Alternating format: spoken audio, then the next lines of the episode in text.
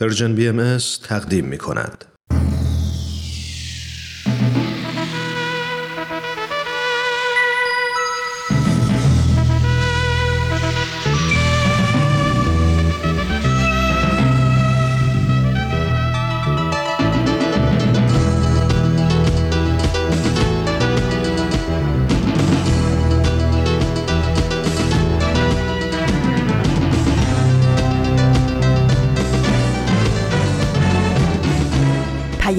دوست. برنامه ای برای تفاهم و پیوند دلها.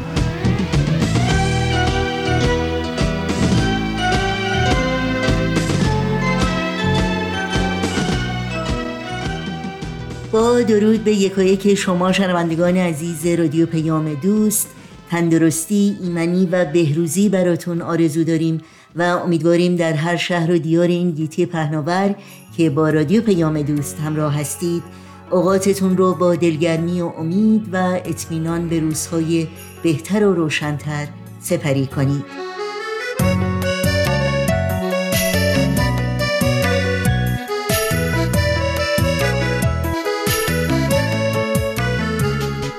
نوشین هستم و همراه با همکارانم پیام دوست این چهارشنبه سوم آذر ماه از پاییز 1400 خورشیدی برابر با 24 ماه نوامبر از سال 2021 میلادی رو تقدیم شما می کنیم. برنامه های امروز ما شامل بخش چهارم از ویژه مجموعه باران به مناسبت بزرگداشت صدامین سال درگذشت حضرت عبدالبها و برنامه هفتگی خبرنگار خواهد بود که امیدواریم از شنیدن این برنامه ها لذت ببرید. با ما هم در تماس باشید و نظرها و پیشنهادهای خودتون رو در میون بگذارید. ایمیل آدرس ما هست info at persianbms.org شماره تلفن ما 001 703 671 828 828 و شماره ما در واتساپ هست 001 240 560 24 14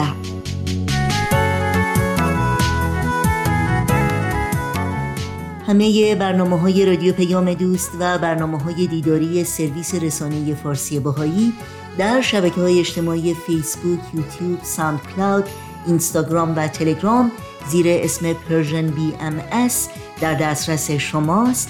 از شما دعوت می کنیم مشترک رسانه ما باشید برنامه های ما رو دنبال بکنید و با ما تماس بگیرید. آدرس تماس با ما در کانال تلگرام هست at Persian BMS contact. همیشه و مشتاقانه منتظر پیام های شما هستیم.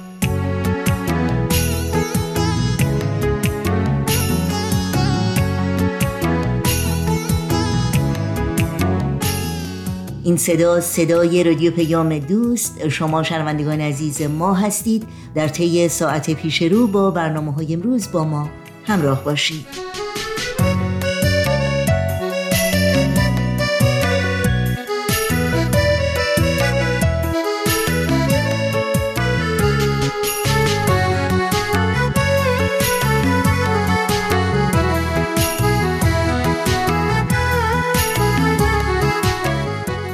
باران ویژه مجموعه است به مناسبت صدامین سال درگذشت حضرت عبدالبها که بخشهایی از اون رو در روزهای گذشته شنیدید. امروز با هم با بخش دیگری از این ویژه مجموعه همراه خواهیم شد. با هم اشترید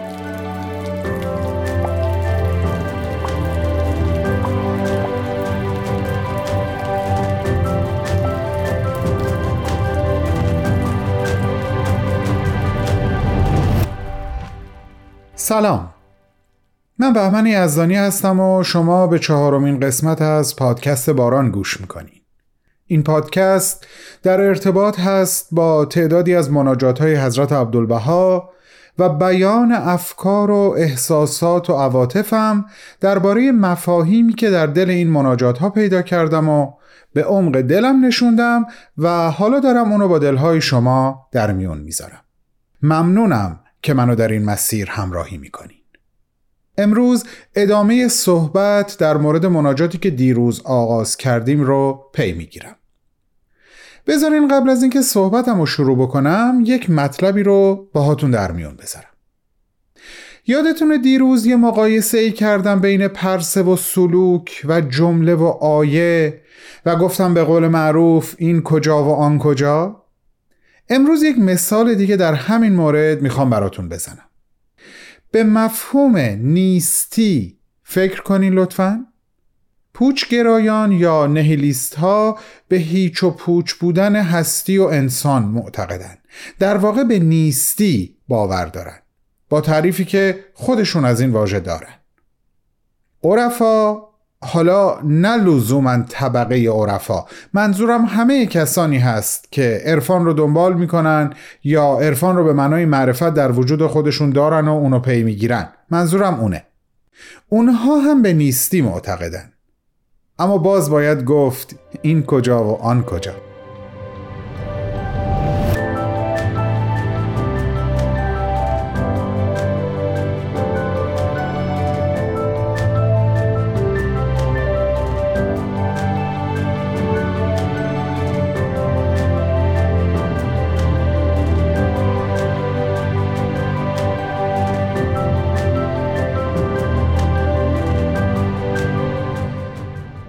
قطره آب رو در نظر بگیرین لطفا.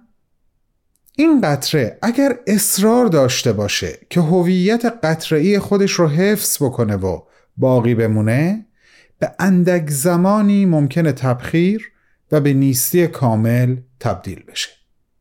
اما اگه از هستی قطره‌ای خودش بگذره و به درون مثلا یک اقیانوس بچکه از خود مادی و گذرانش فانی میشه به نیستی می‌رسه. ولی درست در همون لحظه در دل اقیانوس به بقای جاودان به بقای معنوی دست پیدا می‌کنه. اما اینکه حاضر بشه تن به چنین کاری بده نیاز به یک درک و یک فهم درونی داره.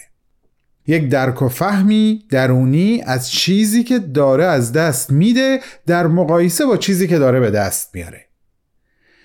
در ظاهر اول اون از دست دادن هست که اتفاق میافته و بعد به دست آوردن.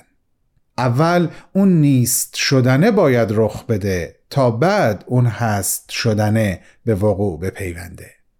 به قول حضرت بهاءالله که در یکی از الواحشون به فردی به نام مهدی میفرمایند ای مهدی در السن و افواه عوام این کلمه جاری و ساری. مرگ یک بار و شیون یک بار. یک بار بمیر و زندگی از سرگیر اما کیفیت این زندگی دوباره رو که از سر می‌گیریم در مقایسه با زندگی قبل از این مرگی که حضرت بهاءالله بهش اشاره می‌کنن رو اجازه بدین مولانا برامون توصیف کنه. اونجایی که میگه از جمادی مردم و نامی شدم. و از نما مردم به حیوان برزدم مردم از حیوانی و آدم شدم. پس چه ترسم؟ کیز مردن کم شدم؟ حمله دیگر بمیرم از بشر تا برارم از ملائک پر و سر. بار دیگر از ملک قربان شوم آنچه اندر وهم ناید آن شوم. می‌بینین؟ مدام مردن و زندگی از سر گرفتنه و اینکه تو قبل از هر بار مردن درک بکنی در قلبت در وجودت چی رو داری از دست میدی و چی رو داری به جاش به دست میاری به نظر من رمز قبول این کار با شکوه و البته ترسناک هست یه مثال دیگه هم همین الان به ذهنم رسید. اجازه بدین اونم باهاتون در میان بذارم. یک بذر یک دانه تا تن به شکافتن نده به شکفتن نمی‌رسه. یعنی باید از بذر بودنش بمیره تا به شکل جوانه به دنیا بیاد. این جوانه رشد می‌کنه و تبدیل به ساقه میشه و باز برای اینکه دست به کار آوردن گل بشه باید از حرکت بیسته. متوقف بشه یا می‌تونیم بگیم از ساقه بودنش بمیره تا به شکل یک قنچه به دنیا بیاد. و بدون شک شما می‌تونین همین فرایند رو در ارتباط با قنچه و تبدیل شدنش به گل در ذهن و قلب خودتون مرور کنین. حالا ببینین حضرت عبدالبها در این مناجات این درک درونی رو چطوری توضیح میدن. خطاب به خداوند میگن هر که را پرتو آفتاب درخشاند گیرد از ظلمت تراب بیزار است. و هر که را آب ناب سیراب نماید از نمایش سراب در کنار. پس ای پروردگار نیستی آموز تا نار هستی برافروزد و هجاب خود پرستی بسوزد. اینکه یک بار و فقط یک بار پرتو این آفتاب درخشان ما رو بگیره یا این آب ناب ما رو سیراب بکنه اون راز بزرگ و شکوهمندیه که موجب میشه به همه ترس ها و تردیدهای وجودمون غلبه کنیم و با شهامت به استقبال مردن و دوباره به دنیا اومدن بریم. یعنی دیگه ظلمت تراب و نمایش سراب رو در شعن خودمون نمی‌بینیم تا بتونیم بهش قناعت بکنیم. اینطور نیست؟ شما رو به شنیدن این قسمت از مناجات دعوت و تا فردا که ادامه صحبتام رو پی می‌گیرم باهاتون خداحافظی می‌کنم. در پناهش مسرور و پر امید باشین. خداحافظ.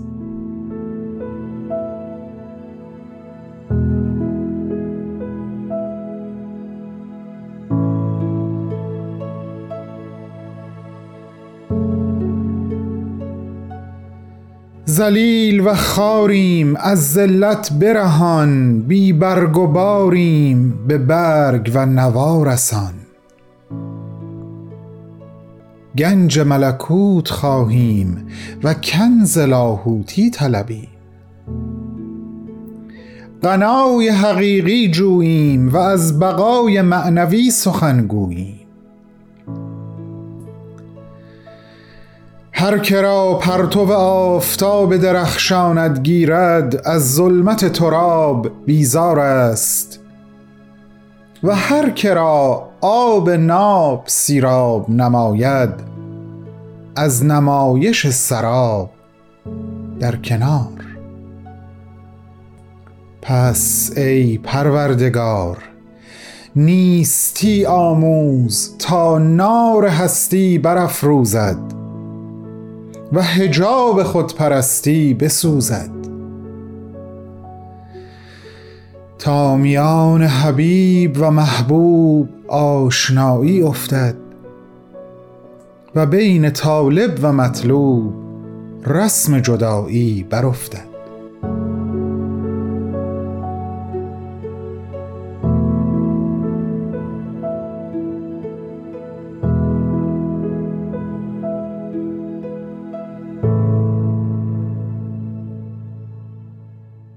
همچنان شنوندگان عزیز رادیو پیام دوست هستید و با چهارمین بخش ویژه مجموعه باران همراه بودید. لینک همه برنامه های رادیو پیام دوست پادکست برنامه ها برنامه های دیداری سرویس رسانه فارسی بهایی و اطلاعات راه تماس با ما رو می‌تونید در صفحه وبسایت ما persianbahaimedia.org جستجو کنید. یادآوری کنم که برای دریافت خبرنامه سرویس رسانه فارسی باهایی در انتهای صفحه نخست وبسایت ما persianbahaimedia.org در قسمت ثبت نام در خبرنامه ایمیل آدرس خودتون رو وارد بکنید تا اول هر ماه در جریان تازه ترین برنامه های دیداری و شنیداری و مقالات منتشر شده قرار بگیرید. دوباره می سازمت اگر چه با خشت جان خیش ستون به سقف تو می‌زنم. اگر چه با استخوان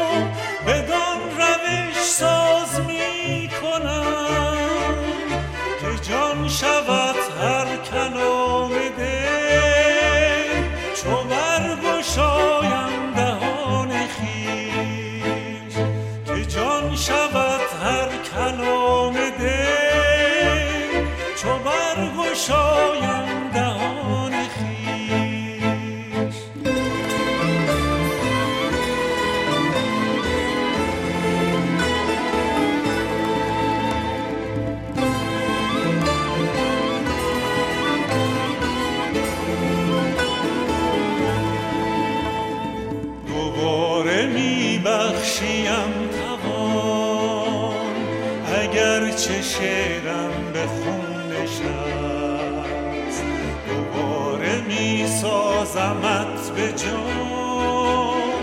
اگر چه بیش از توان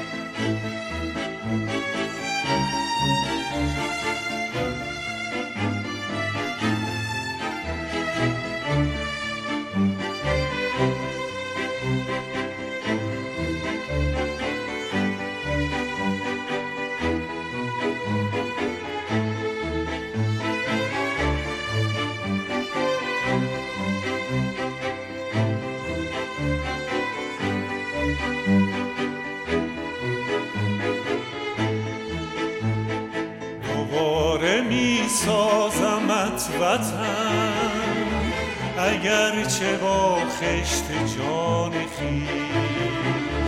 ستون به سخت تو می‌زنم. اگر چه با استخوان خیش دوباره می بویم از تو گل. به میل نسل جوان وقت اون رسیده که در کنار شما شنوندگان عزیز رادیو پیام دوست با هم خبری بگیریم از خبرنگار. خبرنگار.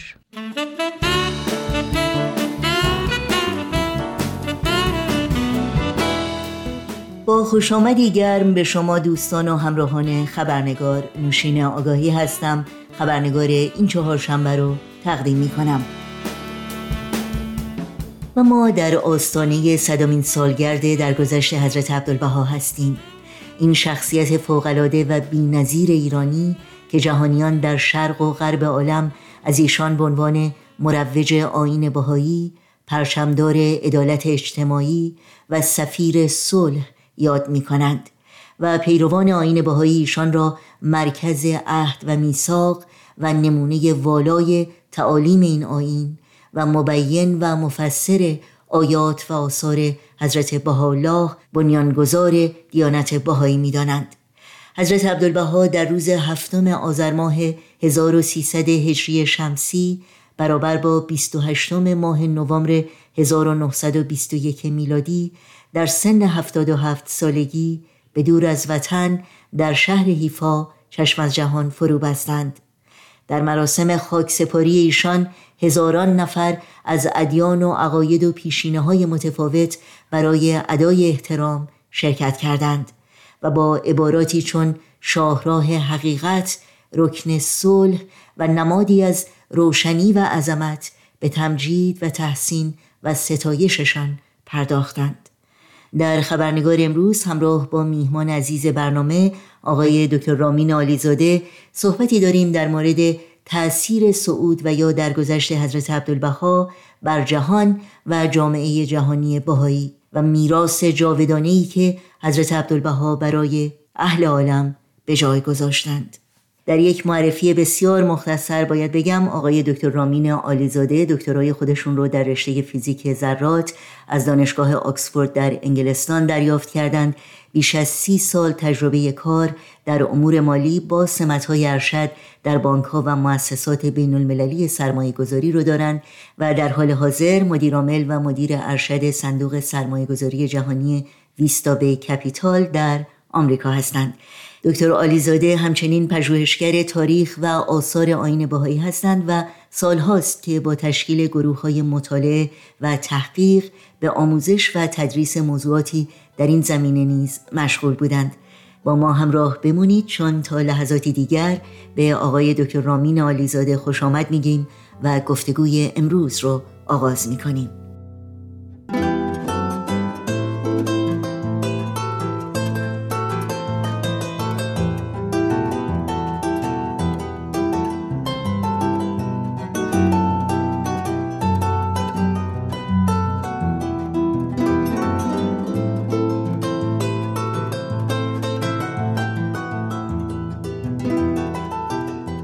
آقای دکتر رامین آلیزاده درود بر شما. بسیار خوش آمدین و سپاسگزارم از اینکه دعوت من رو برای شرکت در این برنامه قبول کردین.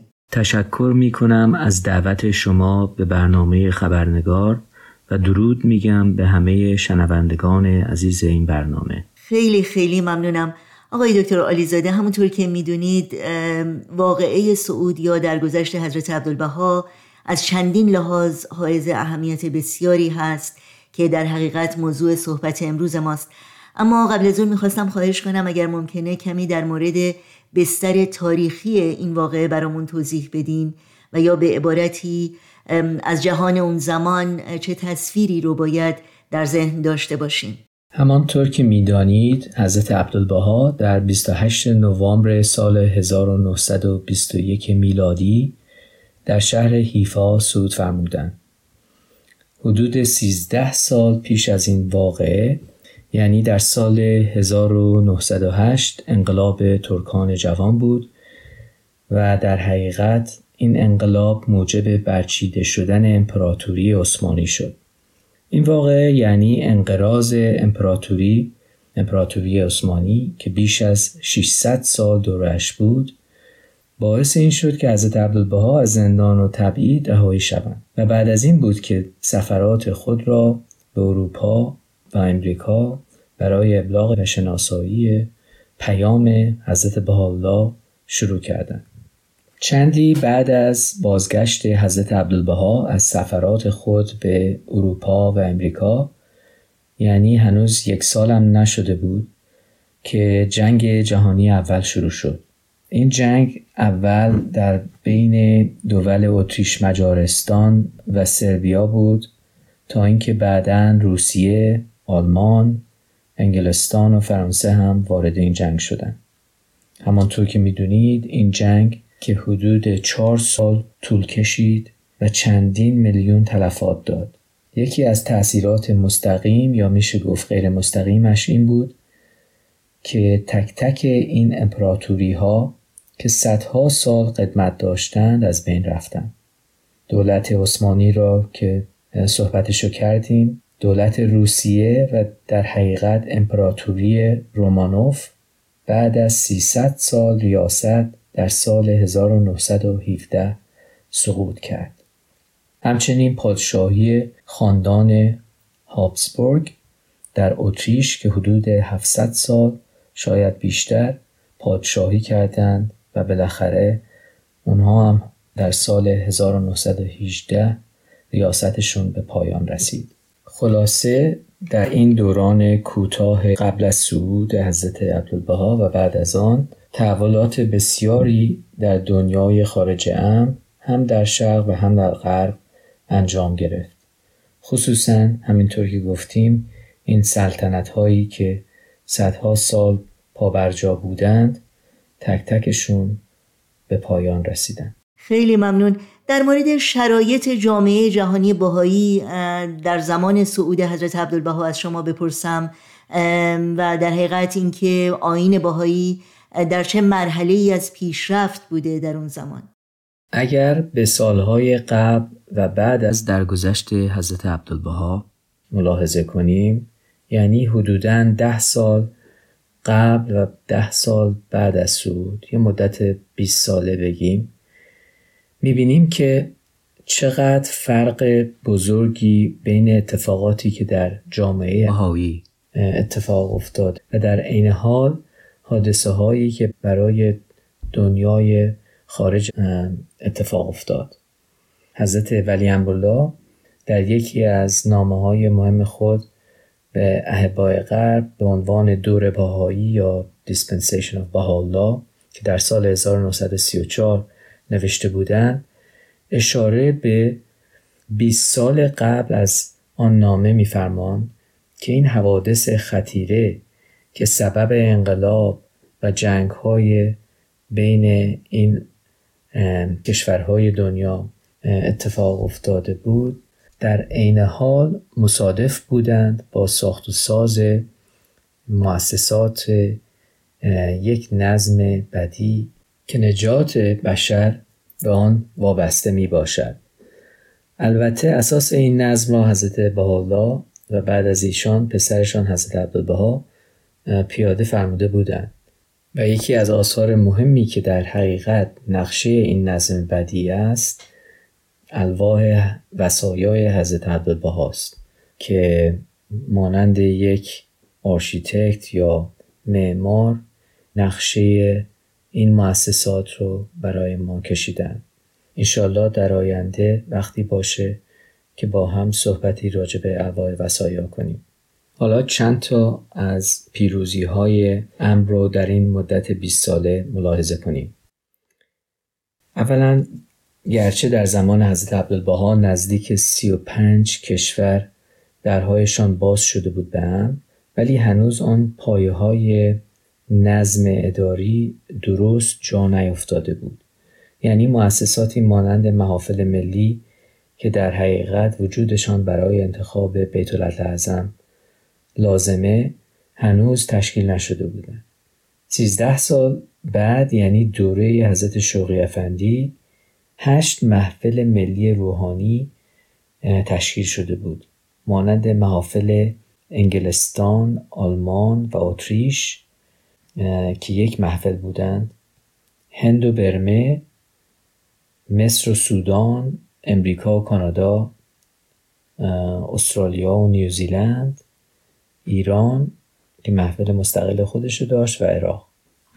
یک مثال دیگر این بود که در سال 1926 ملکه رومانی کوین ماری که به وسیله خانم مارتا روت تبلیغ شده بودند یک جزوه بسیار زیبایی راجع به ام می نویسند که در بیش از دیویس روزنامه در سراسر امریکا و کانادا چاپ شده بود.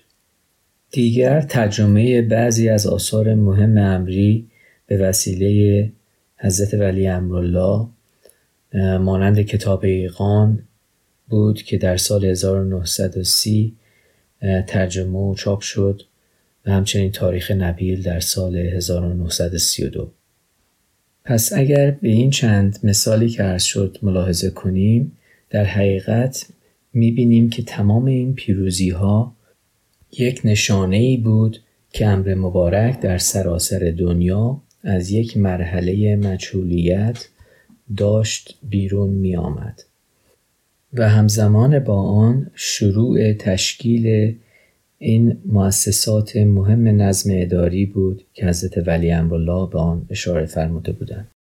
تاثیر درگذشت حضرت عبدالبها بر جامعه باهایی رو چگونه تشریح می‌کنید و همینطور تأثیری که این واقعه بر جامعه بزرگتر و یا جامعه جهانی داشت همانطور که قبلا اشاره کردیم سعود مبارک در روز 28 نوامبر سال 1921 حدود یک ساعت و نیم بعد از نیمه شب واقع شد.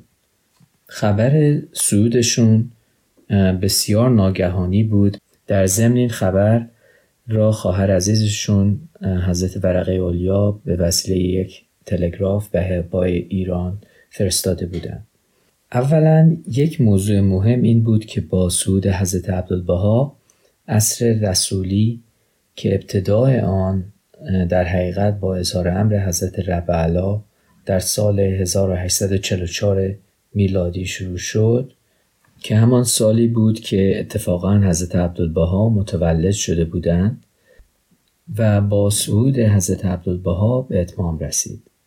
همانطوری که می‌دانید این عصر رسولی اولین عصر دوره بهایی است که در این عصر با وجود دو ظهور مستقل یعنی ظهور حضرت ربعلا و ظهور حضرت بحالا یک نیرو و قدرتی در عرض به وجود اومده بود که تأثیرات آن به مرور در هر مرحله تکاملی این نظم بدی خودش را نمایان کرد و به فرموده حضرت ولی الله به وسیله این قدرت نافذه الهی است که در این اصل یعنی اصل تکوین مؤسسات امری به وجود می آیند. در زمان حضرت عبدالبها مرکز امر یا مرکز میساخ که یکی از مهمترین القاب ایشان بود بسیار واضح بود که برای کیست چون حضرت بحالا در کتاب اهدی به وضوح فرموده بودند که بعد از سعود خود کل احبا باید توجهشان به قسن اعظم یعنی حضرت عبدالبها باشد که همین هم شد. در ضمن غیر از کتاب اهدی حضرت بهاءالله در آثار دیگرشان اشاره هایی بسیار واضح به مقام حضرت عبدالبها کرده بودند. آثاری مانند کتاب اقدس سوره قسم لوح ارز با و غیره. که اکثر احبا تا حدودی انتظار آن را داشتند که حضرت عبدالبها جانشین پدر خواهند شد. ولی وقتی که سعود حضرت عبدالبها واقع شد هیچ کس نمی‌دونست که در الواح وسایا چه کسی جانشین ایشان خواهند شد. تا اینکه آن را خواندند و با محتویات اون آشنا شدند.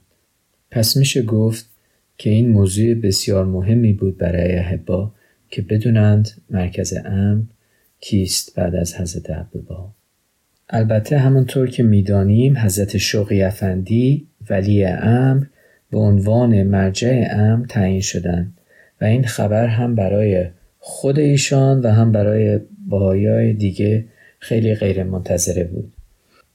یک نکته دیگر این است که حضرت عبدالبها نه تنها برای احبا بلکه برای جامعه خارج از امر یک شخصیتی بسیار مهم و محترمی بودند.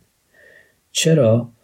برای اینکه آن کمالات و خصائص شایسته ایشان تأثیراتش هم در آشنا دیده می‌شد و هم در بیگانه به همون نشون که در روز مراسم خاک سپاری ایشان در حیفا ثبت شده که بیش از ده هزار نفر از عرب و عجم از مسیحی و کلیمی و مسلمون از رؤسا و فقرا از مصری و هندی و یونانی همه حضور داشتند و احترام خود را نشان می‌دادند. روزنامه النفیر هیفا متن سخنرانی هایی را که نمایندگان ادیان آن روز انجام داده بودند چاپ نموده که می‌توان با آن مراجعه کرد البته این یک مثالی بود که تأثیر زندگی حضرت عبدالبها را در جامعه بیرون نشان می دهد. ولی امثال این زیاد است که در تاریخ حیات ایشان ثبت شده. پرسش بعدی من در مورد میراث حضرت عبدالبها است. البته می‌دونم این موضوع بسیار موضوع وسیعی هست و وقت زیادی نیاز داریم که به همه ابعاد اون بپردازیم اما اگر لطف کنید و به طور بسیار مختصر در این مورد توضیحاتی رو برای شنوندگانمون بفرمایید میراث حضرت عبدالبها در مقام اول این بود که جانشین حضرت بهاءالله و مرکز عهد و میثاق ایشان بودند. این مقام زامن این شد که جامعه بهایی مسون از انشقاق و اختلاف شود و به عنوان مبین آثار حضرت بهاءالله باعث این شد که بشر اهمیت و قدرت درک کلام الهی را داشته باشد. و همچنین میراث حضرت عبدالبها این بود که کاملا یک مقام یکتا در تاریخ ادیان برای خود داشتند. تا حال شخصیتی مانند ایشان در تاریخ نبوده که اسما و صفات الهی را به این درجه کمال در زندگی خود نمایان کند. میراث حضرت عبدالبها این بود که وجودشان در این عالم یعنی از تولدشون در سال 1844 تا صعودشان در سال 1921 مصادف بود با کل مدت عصر رسولی دوره بهایی. و همچنین میراث حضرت عبدالبها این بود که به عنوان یک معمار مسون از خطا در الواح وسایای خود نظم بدی حضرت بهاءالله را طرحی تعیین کنند که مؤسسات آینده امن بر مبنای آن شکل بگیرند. و در خاتمه میراث حضرت عبدالبها آن مقامی است که خود برای خودشان انتخاب فرمودند. میفرمایند نام من عبدالبهاست صفت من عبدالبهاست حقیقت من عبدالبهاست این است آرزوی من این است آمال من این است حیات ابدی من.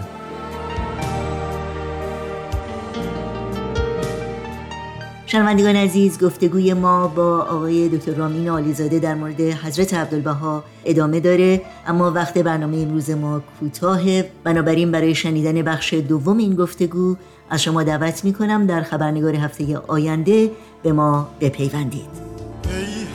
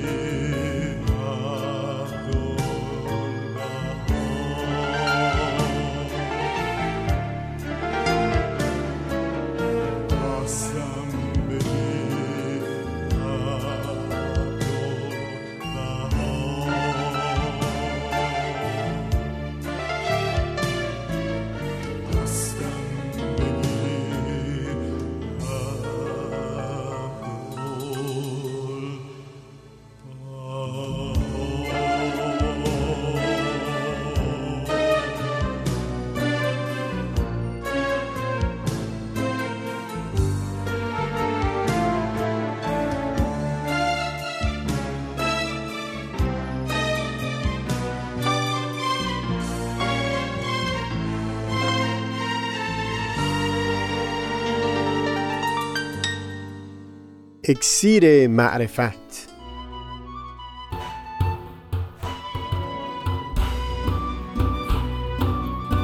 مروری بر مزامین کتاب ایقان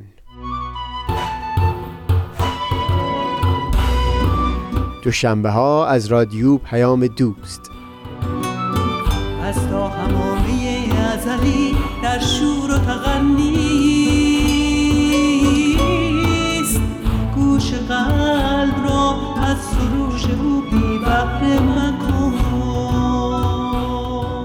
و در اینجا به پایان برنامه های این چهار شنبه رادیو پیام دوست می‌رسیم. همراه با همه همکارانم در بخش تولید برنامه های امروز از همگی شما خداحافظی می کنیم تا روزی دیگر و برنامه دیگر شاد و پاینده و پیروز باشید.